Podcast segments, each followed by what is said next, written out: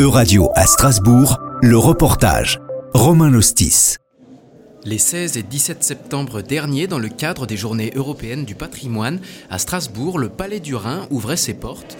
Au lieu de splendeur et de puissance pour l'Allemagne, puis pour la France, ce palais est emblématique de l'histoire européenne. D'habitude fermé au public, c'était là une occasion rare pour les passants d'en admirer l'intérieur, aidé par les explications de Karim Belabassi, membre de l'équipe de conservation régionale des monuments historiques. le Palais du Rhin, la première pierre a été posée en 1884 euh, donc par l'empereur Guillaume Ier et euh, donc par l'architecte Hermann Egert. Le Palais du Rhin, c'est vraiment une vitrine de tout ce qui se fait de mieux en Allemagne. Et donc asseoir son pouvoir et marquer la, domination allemande. Donc on a au sol en fait un mélange de terrature, de mosaïque. On a des matériaux prestigieux, les colonnes sont faites en granit. Et il faut vraiment en mettre plein la vue. On a des matériaux assez relativement, enfin, relativement coûteux. Hein. On a du euh, marbre qui provient du Tyrol italien pour les lisses en fait des garde-corps, sur les parties supérieures aussi, et les grilles proviennent de Suède. Donc on fait venir vraiment des matériaux assez prestigieux pour euh, les euh, parties en fait qui sont très fréquentées par le, public. Au fil des guerres du XXe siècle, la ville de Strasbourg et le palais du Rhin ont tantôt été français ou allemands, demeure impériale, siège de la commandante tour, puis même bombardé pendant la Seconde Guerre mondiale, ce trésor architectural européen a plusieurs fois bien failli disparaître. Donc, première affectation normalement du Palais du Rhin, c'est le lieu d'habitation de l'empereur. Finalement, ça devient rapidement en fait un espace muséal. Pendant la Première Guerre mondiale, le Palais du Rhin est transformé en hôpital militaire.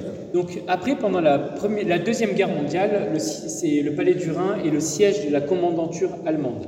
En 1944, le Palais du Rhin est bombardé par les Alliés. Et le souhait des Français, c'est vraiment de démolir tout le Palais du Rhin. C'était vraiment tout raser et de construire quelque chose euh, à des fins administratives ici. Finalement, donc, le palais du Rhin est protégé, est conservé. L'école d'architecture vient s'installer.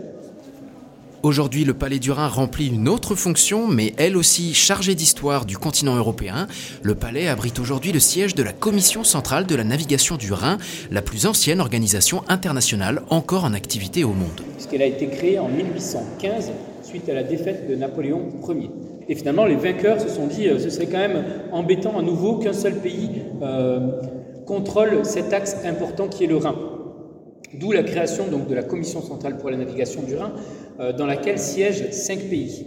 Donc la Suisse, euh, la France, l'Allemagne, la Hollande et la Belgique. Effectivement, il n'y a pas le Rhin en Belgique, mais comme le port d'Anvers, par exemple, bénéficie tellement de cet axe important qui est le Rhin, euh, que la que la Belgique siège aussi en fait à la Commission centrale pour la navigation du Rhin. C'était un reportage de Radio à Strasbourg.